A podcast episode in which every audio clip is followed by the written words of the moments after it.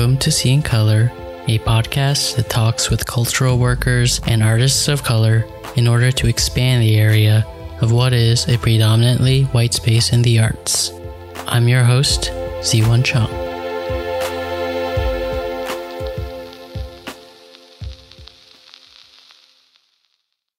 Hey everyone, happy Tuesday. We are in the midst of summer and time is going quite quickly, at least for me. I've been spending some time in the quiet suburbs of Shanghai before I head back to Zhuhai. There's actually a small but very strong artist community here, and it's been great getting to know all the people and artists in this area. Otherwise, I've been working on a four channel video and prepping for a show in the fall. I've also been recording a ton of interviews with the Las Vegas community through the Rogers Art Loft residency, through which, for the latest episode, I am excited to share with you my chat with the amazing Erica Hector Vital Lazare. Erica is a professor of creative writing and marginalized voices in dystopia literature at the College of Southern Nevada. She is also a poet, writer of fiction, and the co producer of the photo narrative installation Obsidian and Neon Building Black Life and Identity in Las Vegas. Furthermore, Erica is the editor of McSweeney's Of the Diaspora, a series revisiting classic black works and literature. I thoroughly enjoyed getting to know Erica as we talked about sci fi and black futurism, reclaiming and revisiting one's past identity, and so many amazing book recommendations. As always, stay safe and healthy, both physically and mentally, wherever you are, and I hope you enjoy this. Um, I was able to think about my work, right? Uh-huh. I was able to build scenes in my mind. Mm. I'm working on a novel, and you know, it's a rather dark and violent novel. hmm And I think my public persona is the complete opposite of that.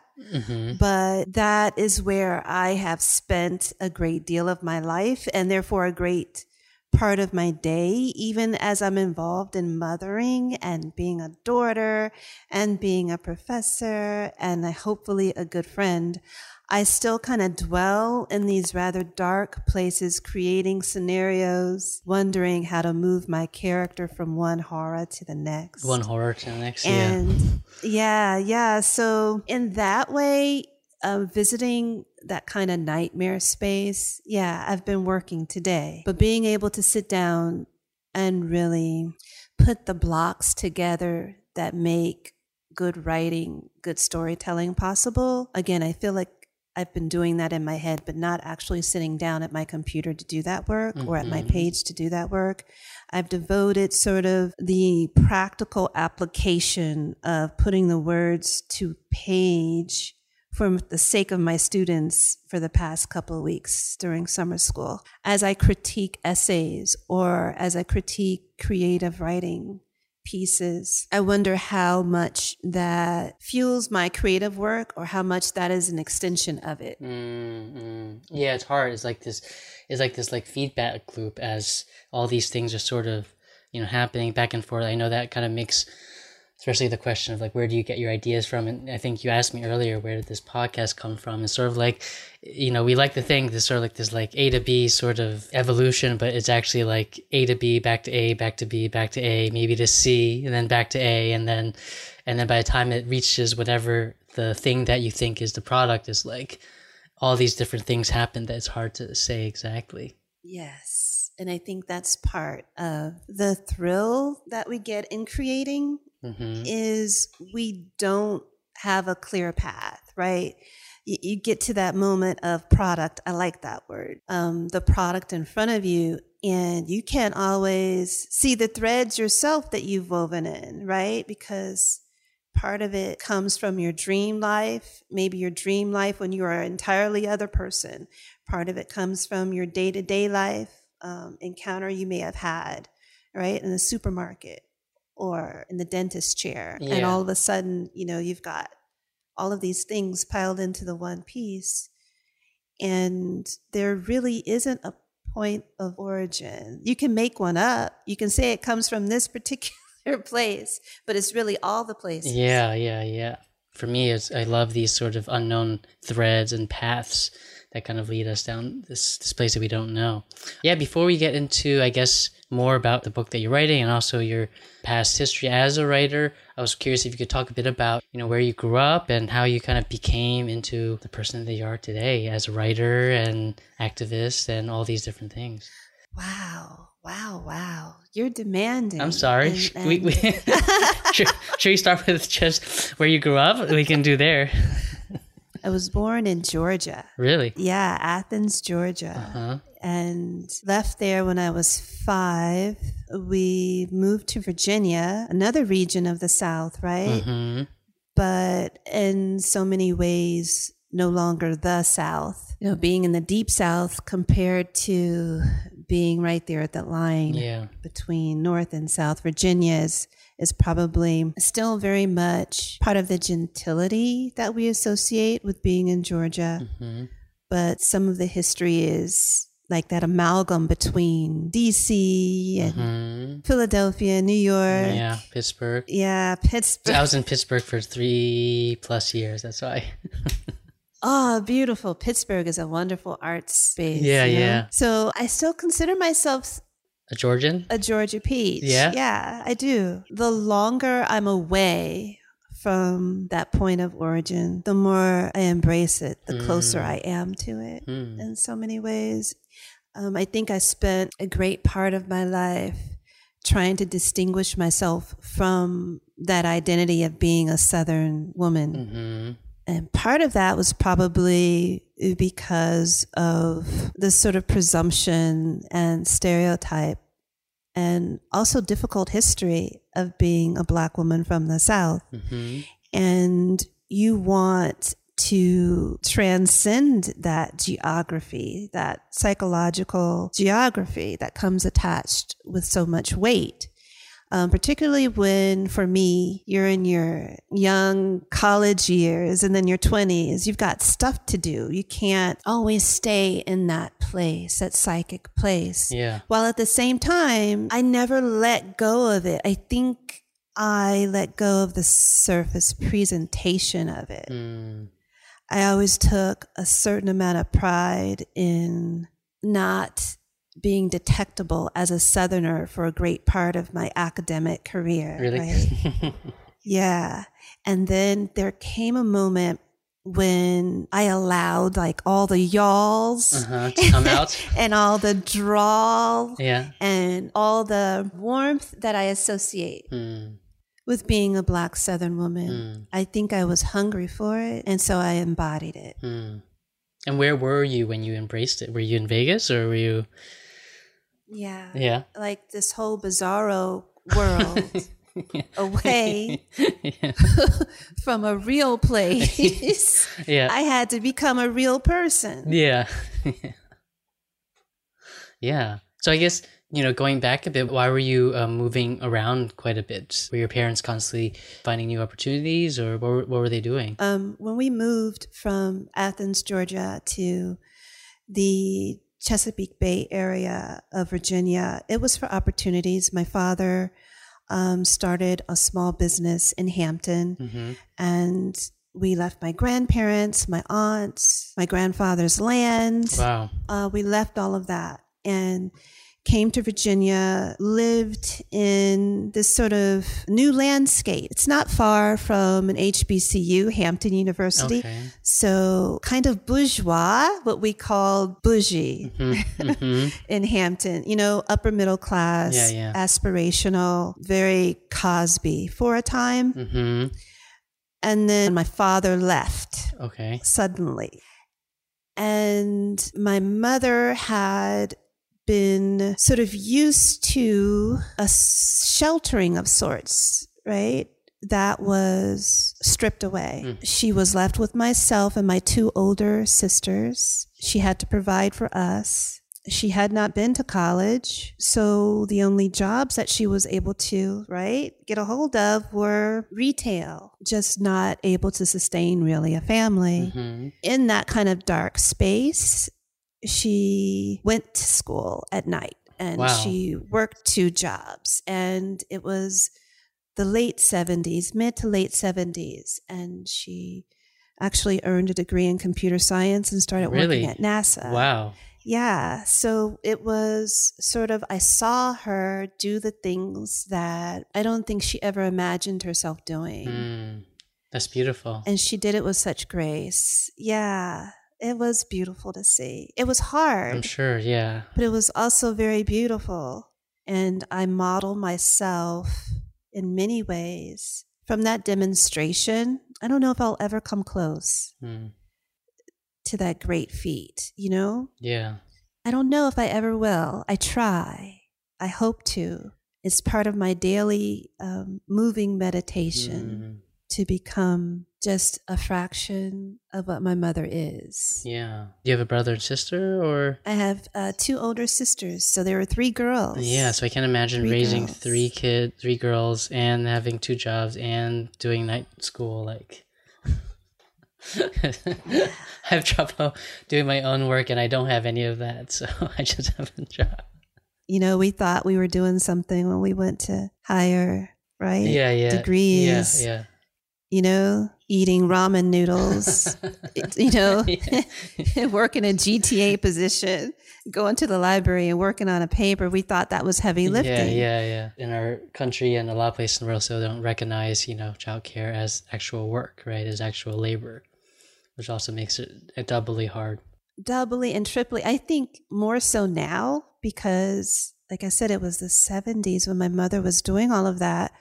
And it was that era of latchkey kids, mhm. right? So I don't think there was much, as much of a stigma for my mother to allow me to come home from first grade Yeah, on my own with my key around my neck and let myself in. Yeah, yeah, I have two sons, and I would not imagine, yeah, I would never have. yeah, yeah. Unfortunately, if I'd seen any of my mommy and me, like sisters, doing that, I, I probably would have sat in judgment of it. We just, I really would have. Yeah.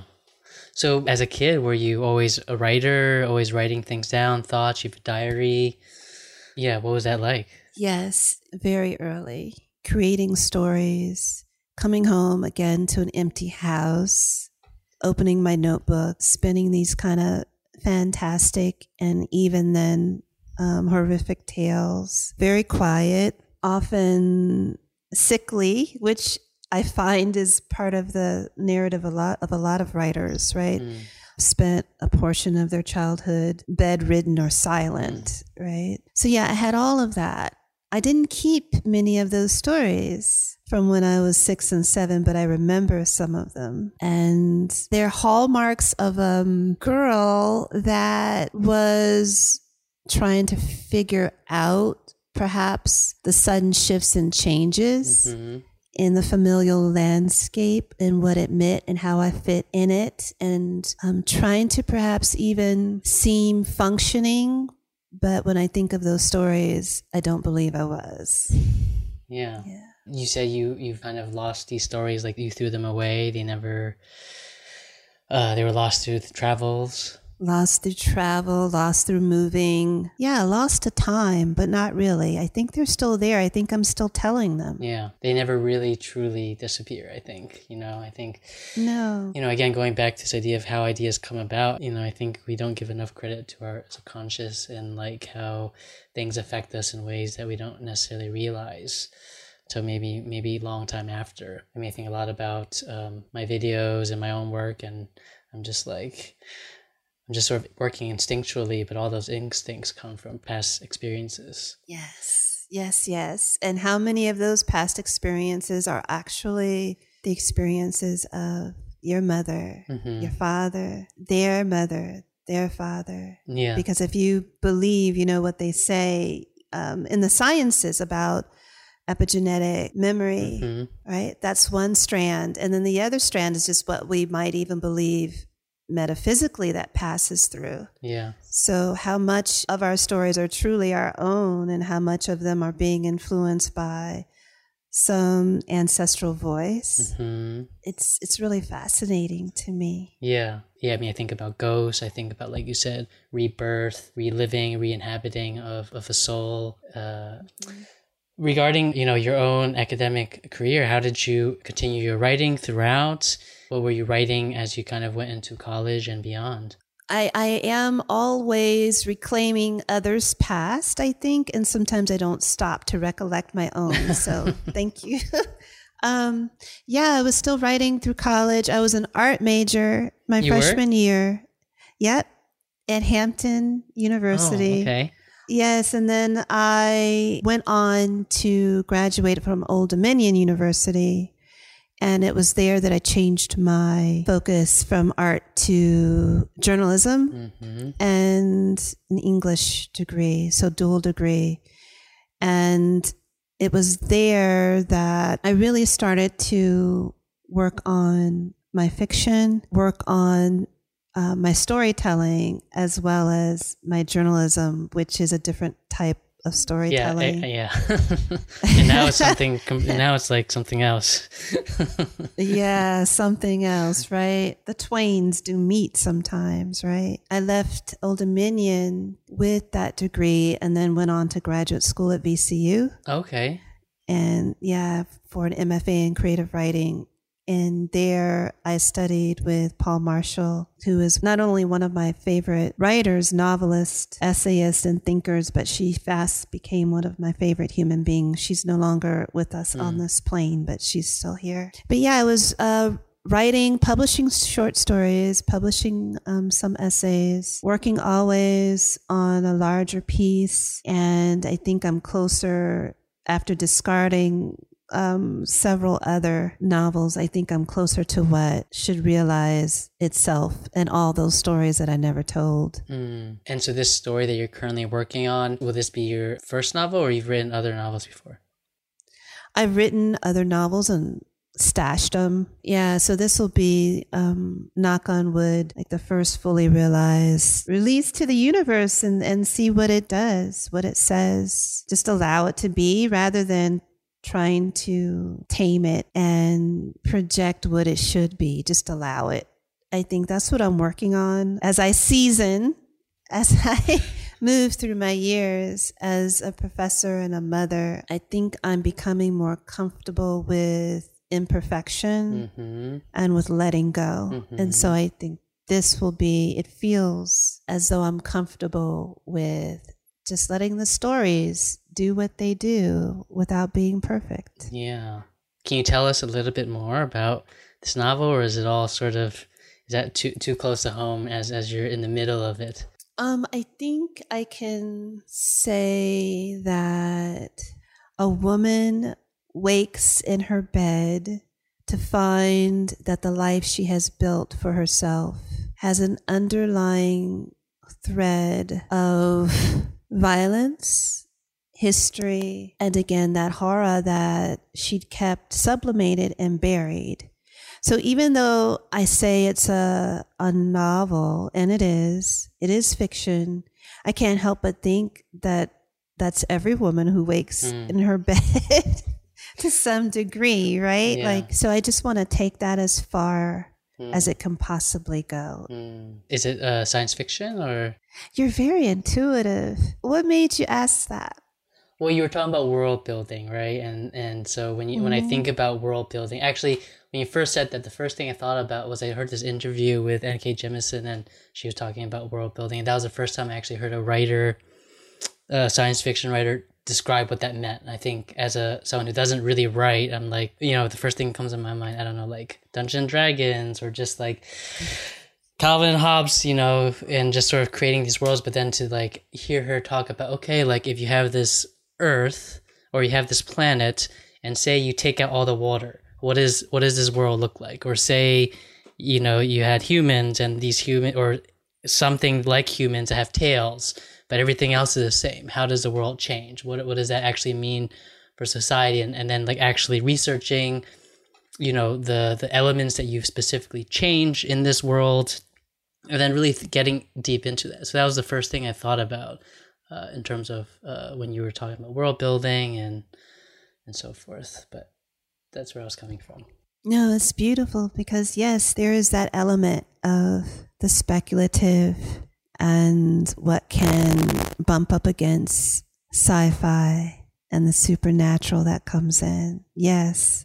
I, I love that you went there with it because i that was the part that I, you know, I kind of keep in my hip oh, pocket. Oh, sorry. Do you want me to take that out? no, no, no, no apologies whatsoever because I think it has more to do with not always feeling as those you're in conversation with are ready for that part.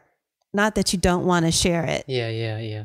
Does that make sense? That makes sense. Yeah. So I guess we can uh, move on and let kind of let you have your space for the book and i'm excited to see what ends up with it. But yeah i mean you also do all these other different things. I know like you said you're professor.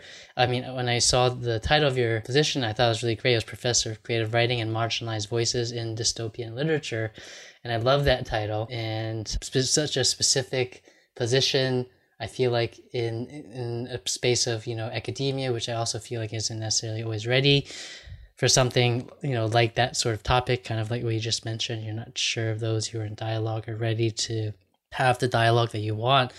Um, and so, yeah, can you talk a little bit more about your role as, as a teacher, as an educator, and as, a, as an academic, but also within the specific role that you've carved out for yourself at the College of Southern Nevada? Well, that particular position or titling did not exist. It didn't.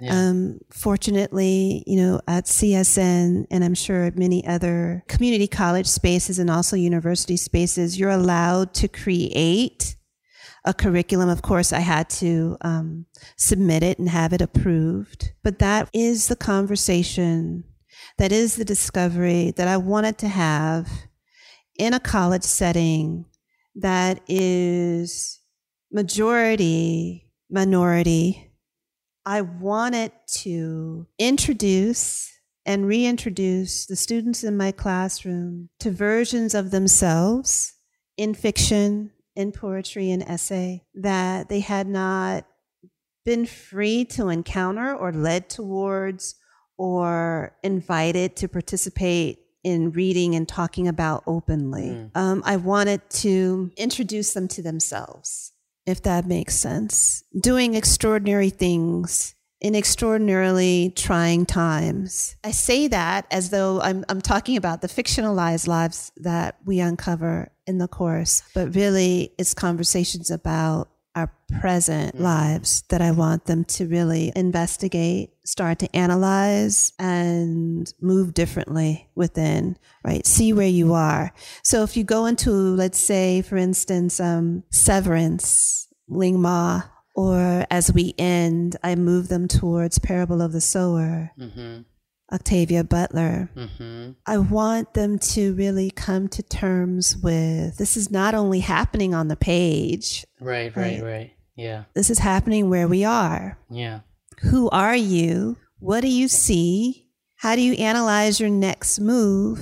Because you are these characters at this moment. You were these characters when you were unaware and perhaps not conscious of being in these dystopian landscapes. But now that you know, what will you do?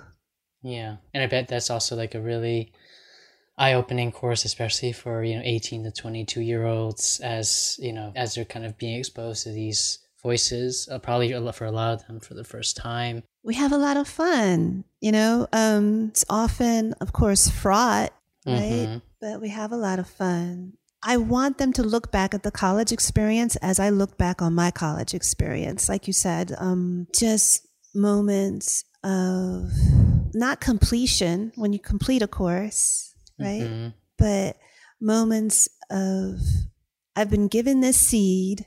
Yeah. I'm hungry for what grows. That's that's really the um, experience I want them to have.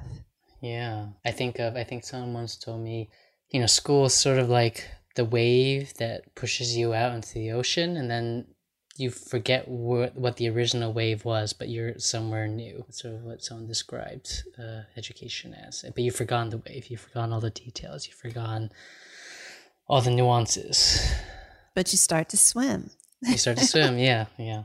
You know, you were also the editor for the um, McSweeney's of the Diaspora, where you've been revisiting and republishing certain works in literature, and also there, I noticed more recently there's like a photo series and so, could you talk a bit more about of the Diaspora series and how did that come about? and how you decide who who who to um, publish because I feel like there's so many voices that that are missing, and I can imagine that's like a real you know struggle as you try to figure that out. It is. It's a beautiful struggle, but a struggle nonetheless. Like you said, there are so many voices that we need to revisit. Lance, who you know, mm-hmm. beautiful, my beautiful soul. They have a particular relationship with the idea of Sankofa, go back mm-hmm. and get it. Mm-hmm. I also have that sort of relationship with the past as something mm-hmm. to be retrieved and brought forward. And this series is one of those way those ways to go back into what's meaningful that continues to show up, right? In contemporary literature, I can think of some very young, powerful voices, Brit Bennett, um, Elia Don Johnson, that Danielle Evans, my gosh, they are advancing Black literature, moving it forward into these like unforeseen creative spaces. And at the same time, I can see those threads of their forefathers and foremothers. Mm-hmm. And so when I think about the works that we will be reprinting and that we have already reprinted through the series, I'm following that continuum where I see the kind of, again, those seeds that blossom into such work. So, of course, with that in mind, one of the first voices I wanted to return to was Paule Marshall, and that book is Praise Song for the Widow. And along with Paule Marshall, we've reprinted uh, Wesley Brown's Tragic Magic. So when we look along the time continuum, Wesley Brown published Tragic Magic in 1978. Paule Marshall publishes Praise Song as we go into the late 80s, beginning of the 90s. And they're both reaching further back from their point of origin, right? Mm-hmm. So you get their present voices and then you get the voices that precede them. So their characters are always not fixed in one space. Mm-hmm. They're going back to that ancestral past, which is what I'm really interested in with this series. And so, yes, you'll find in Of the Diaspora, I'm really mining for that connection, that cultural connection, that spiritual connection, that aesthetic connection that African derived peoples share, the dream life, the mundane, all of it. When I see those kind of scenarios, characterizations, plot lines, that form, that kind of center where we are and where we're going, that's the work I want to, to reach for and mm-hmm. reclaim and reprint. How did that come about? Uh, did McSweeney approach you? Did you convince them we need this? How, how did that happen? I think it was a combination of both of those mm. the approach and also the ongoing connection between myself and my good friend Brian Dice, who's the president of McSweeney's. Mm. And we were talking about how we live and breathe, and that's through books and very particular books at that. And wouldn't it be beautiful to not only think about those wonderful encounters that we've had with books that mean so much to us, but to bring those books back so that others can have those wonderful encounters with those books that mean so much and then start to build forward mm. towards the contemporary voices. So we talked about it. Yeah. And we talked about it some more, then we did it. Nice. And so is it still ongoing? Are you planning to release more? And when you think it'll end? Hopefully it'll never end, but I'm, I'm not sure what the plan is. You know what? I think we're going to continue to add to the series. Nice. Um, just continue. So in 22, we're already planning to publish, and I don't think we've really talked about this publicly, but it's okay. I'm not saying that we can't, but I'm just, I'm so involved in doing things, I often don't talk about them. The next ones, yes, are um, they're already being shaped. So that would be Marita Golden's A Woman's Place. Mm-hmm. And Marita Golden is special to the series and to me personally because she's the founder of Zora, the Zora Neale Hurston and Richard Wright Foundation ah, Award. Okay. With if you could talk about a continuum, if you could line up all of the voices of some significance that have come to Black arts, Black literature in the past two decades, you're going to find that they were awarded. Yeah, yeah. So to have her first novel, A Woman's Place, as a part of the series is so necessary and mm-hmm. it's so filled with this acknowledgement of who she is, but also the power of that novel the power of the story that she's telling, which is about three young women who come of age in the 70s, coming out of that kind of 60s awakening of civil rights, mm-hmm. parents laying down their bodies, right? Really, literally, in order for the next generation to be able to grab hold of this idea of the American dream. And you see what Marita Golden has done so brilliantly is you see the struggle that the dream is a slippery one. Mm-hmm, mm-hmm. Um, it's complicated by by gender, mm-hmm. class, region, aspiration. You want to be an artist and not a mm-hmm. lawyer or a doctor, right? right, right? right I mean, those things that these three young women are pushing against as they're trying to establish their own freedom out of the freedom that has been legislated. It's just a brilliant novel. And Marita has written this new introduction that really, you know, brings the significance of the novel forward.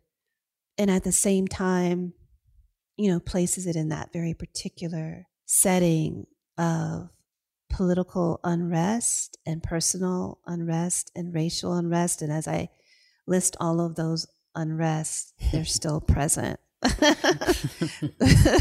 Which is one of the things that I think is so beautiful and frightening too about yeah. reclaiming these works. Um, we're also looking at a piece that goes much further back to 1896, um, published in 1920, but written in 1896. Mm. And as that writer tells his story, in a series of essays and poetry and some of the first speculative fiction mm. is printed in that work. Some of the insights and imagery that he sets down as he talks about the wages of capitalism, the utility of race. Mm-hmm. He's talking about these things in 1896. Yeah. So clearly, and they still apply. So I'm really invested in the past. At the same time, I'm also heavily invested in Black futurism. Mm-hmm. I'm a fan of Rasheedah Phillips and her Black quantum physics and mm-hmm. the ways in which, again, Octavia Butler and you mentioned N.K. Jemisin and Nnedi Okorafor, how they move us forward. They move us into places that promise something. It's not utopian. It's just another narrative thread that we hadn't imagined before because we keep telling the same story. Mm-hmm. It's a beautiful story. When does it translate into a new reality for us? I think I'm really interested in that. What that new reality, what form it takes, where it moves us towards. Yeah, I'm really, really excited about that. I love playing with that, writing into that, and reading writers who also write into that space at the same time are mindful of that past. Yeah. Right. So it's sort of like a time traveling or balancing. Yeah. yeah. I mean, I think that's really beautiful what you just said and how you put it in terms of like you were talking about the sort of black futurism and sort of like the connection between the past and the present and the future and how, how important I think that really is you said a lot of your own work, you know, you're, you're interested in this sort of um, claiming of artifacts, claiming of past histories, claiming of memory. I'm also thinking about what you said earlier when you went to Vegas. Vegas also this weird time warp of a place, I think. Um, and then how you felt like you also had to kind of reclaim your identity as as a southerner as a black southern woman and sort of in order to ground yourself and exist in a sort of way. Yeah i mean can you talk more about i guess these different ideas of identity and and um, how it enters you know your way of thinking? That's uh, really a powerful way to see it. Establishing existence. I i'm going to steal that from you. Sure you can sure go ahead. There's again, going back into our forebears, you know, Ralph Ellison wrote powerfully about being invisible.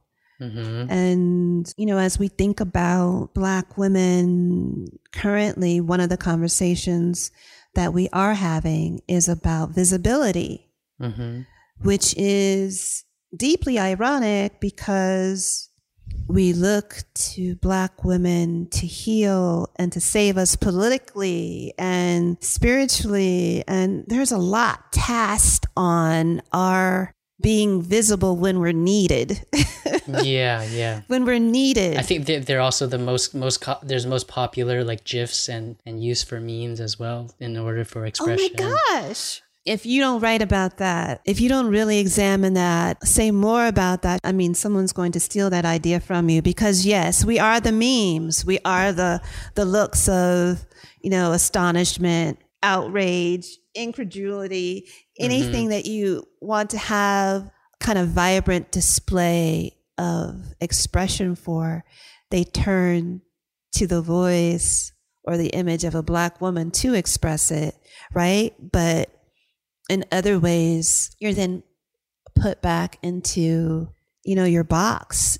Mm-hmm. You know, break in case of fire, right? I'm, I'm thinking about the way you you set you know the fire hydrant or the axe right mm. behind that that glass until the fire starts mm-hmm. and you need it yeah but there's a position of resting and holding in abeyance until that time mm-hmm. until you're needed to right, be right. used. Right. And and that's an old w- form of existence and narrative. It's very old. It, it goes back to our origins of use as enslaved beings, right? Which when you think about the meme culture and you think about that continuum of, of enslavement and mm-hmm.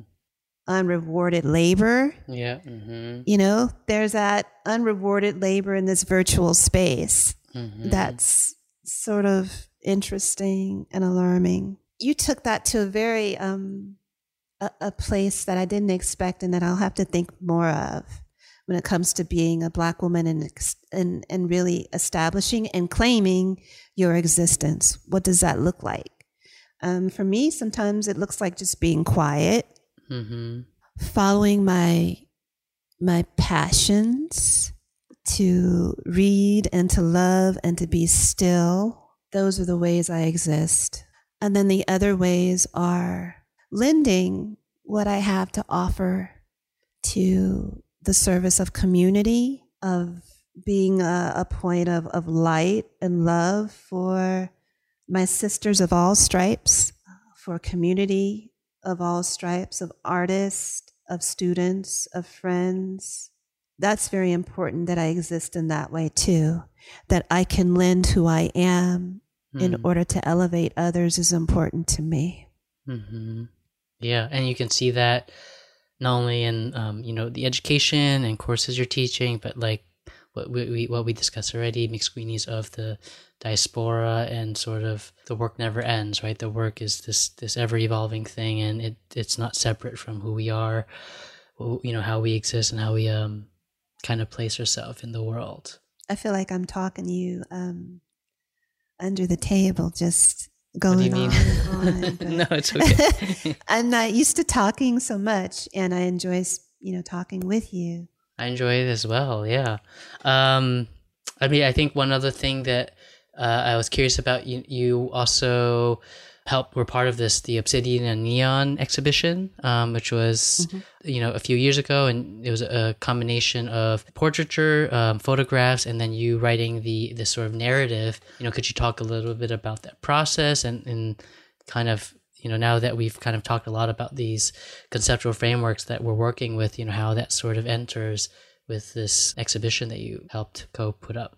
You know, when I think about it, that is another project of reclamation mm-hmm. going into Black community here in Las Vegas, which is often lost behind the neon, right? Mm-hmm. Um, Las Vegas has this cultural position that is without culture, and that's part of the allure that that it sort of exists as a blank blank slate where just as they said what happens in Vegas stays in Vegas which really means there's no history because as soon as you make it it disappears. Yeah, yeah. that's one way to see it yeah.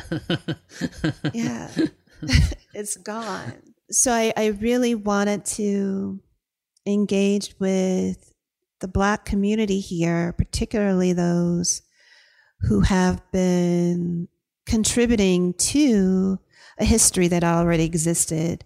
West Las Vegas, the historic West Side, is steeped in Black accomplishment, noted and unnoted histories. And I wanted to go back and sort of connect with those who are still here to tell those stories mm-hmm. and with those who are still currently doing that work.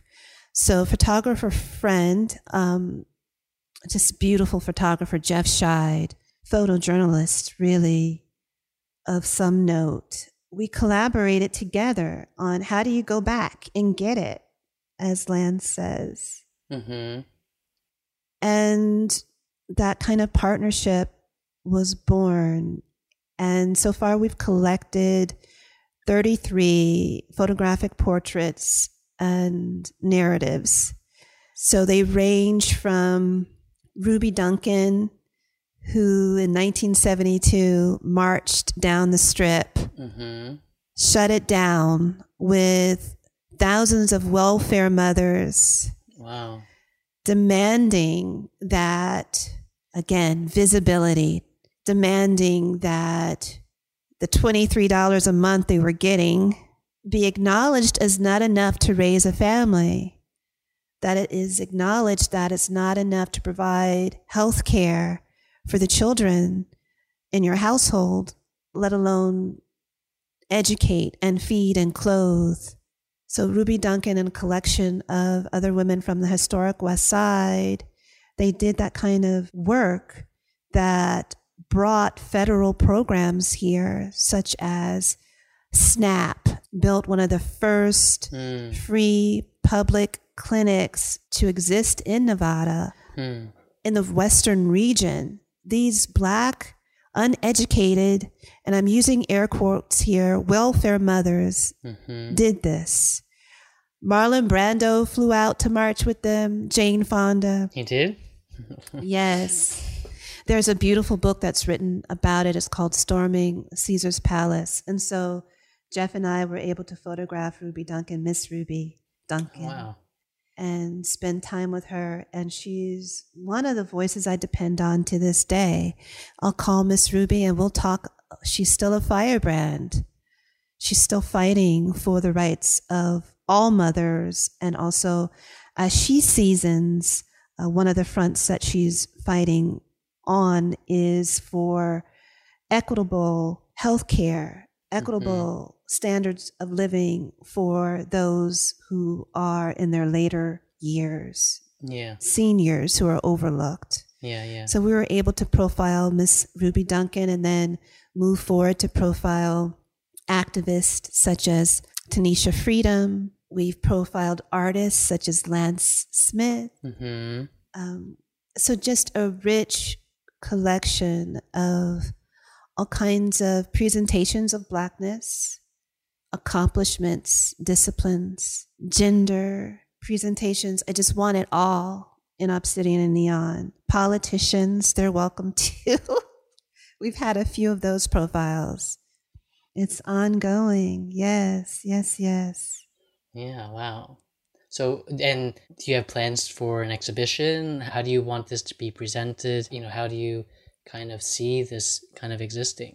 It does live online and it has been shown in museum spaces. Nevada State Museum Yeah. was our last venue of showing right before the shutdown. We were Mm. uh, showing our, our new cohort there, along with delivering some really beautiful panel discussions on Black economics, um, the LGBTQIA community within the Black community, Black arts, Black Women's Roundtable. We were holding those kinds of panels, you know, conjunction with seeing, you know, the work. Yeah. And so our next um, space will be at the Las Vegas Sahara West Library in February. So we're going to add some new figures to that work to be unveiled in, in February. That's great. I wish I could see it. I'll keep an eye out um, as you update the website and yeah. You'll have to fly out. You'll have to I'll have fly to fly- out, man. I'll have to fly out, yeah. I've, although, you know, things are looking really sketchy with the virus still not going away. So, yeah, Yeah. I'm really hoping. And like I think I was mentioning earlier, I was really hoping to live in Vegas for a little bit for the residency, but this had to happen sort of virtually. I was really excited. I think we talked about a lot of different interesting things, especially about our thoughts about science fiction, this idea of memory and, and artifacts. You know, I think you had a lot of beautiful things to say about all those topics. Thank you. I I love being in company with the arts community here. That's one thing I can say about this vacuumed space that is Las Vegas. You know, I feel the arts community is really cohesive and supportive of one another, willing to kind of do the odd thing that brings us in company like this, like moments Mhm. like this. We're so far away from one another and and yet this connection you were willing to make with all of us, I think is a reflection of this place.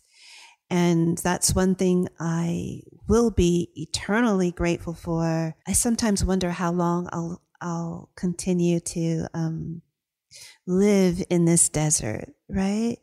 I think it's very easy to become really rooted in this the barren soil that is filled with like so many like unexpected life-giving mineral sources right Yeah, You- yeah, you're just yeah. there and i i have to be grateful for the time here because it does this Mm.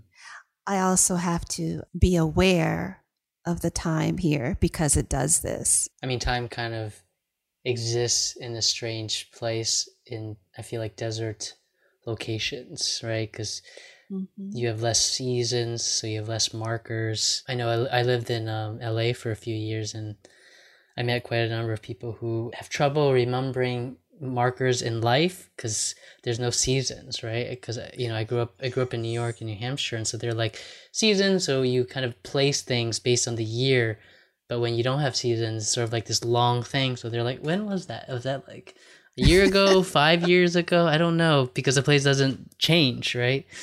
Uh, i mean it changes but but um, not in the seasonal way that i think the mind kind of acts in a funny way with that. Yeah. There's the illusion of not changing. Yeah. There's the illusion. I enjoyed this time with you. I look forward to meeting you again. Yeah, me too.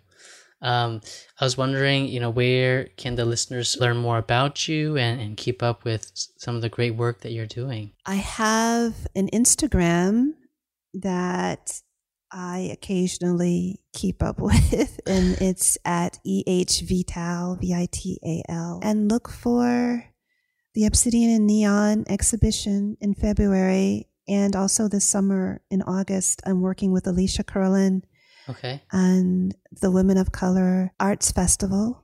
And I'll be curating an exhibit at the Barrick. Oh, nice. It's Black women seeing scenes. So, yes, if Mhm. um, those who are here and uh, those who are online and have access to the Barrick Museum's page, drop in and, and see what comes up. I'll make sure to add a link to that. But yeah, great. Thanks so much. Well, um, yeah, again, I'm, I'm so happy to be able to talk to you and meet you. And I really hope that I get to meet you in person sometime in the future. And uh, thank you so much. Thank you. Thank you so much. Yeah. Siobhan. All right. Bye. Bye.